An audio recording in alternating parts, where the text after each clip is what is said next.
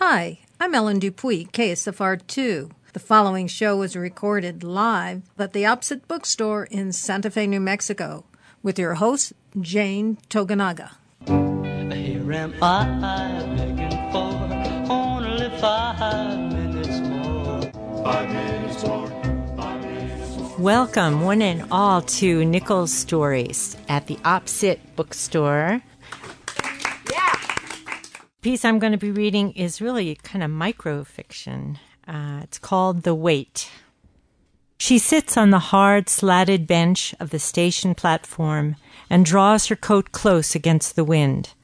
Another train has disgorged its passengers.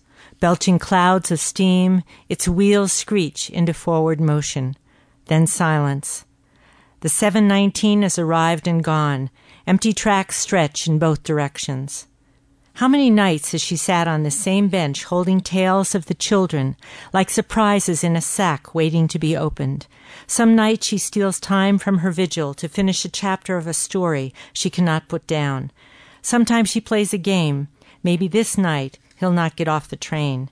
What if? What would she do?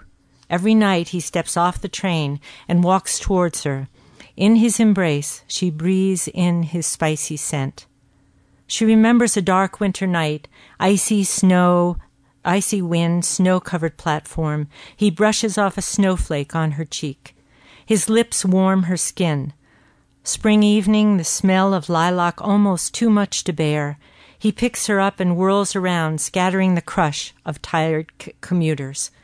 In summer heat, heavy and close, her thin dress clings to the bench as she rises to meet him.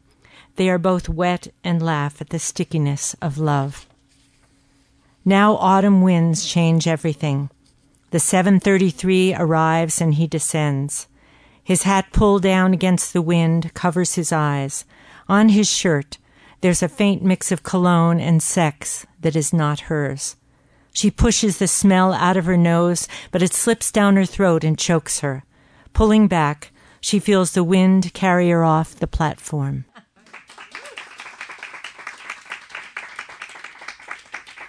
Five minutes more, only five minutes more.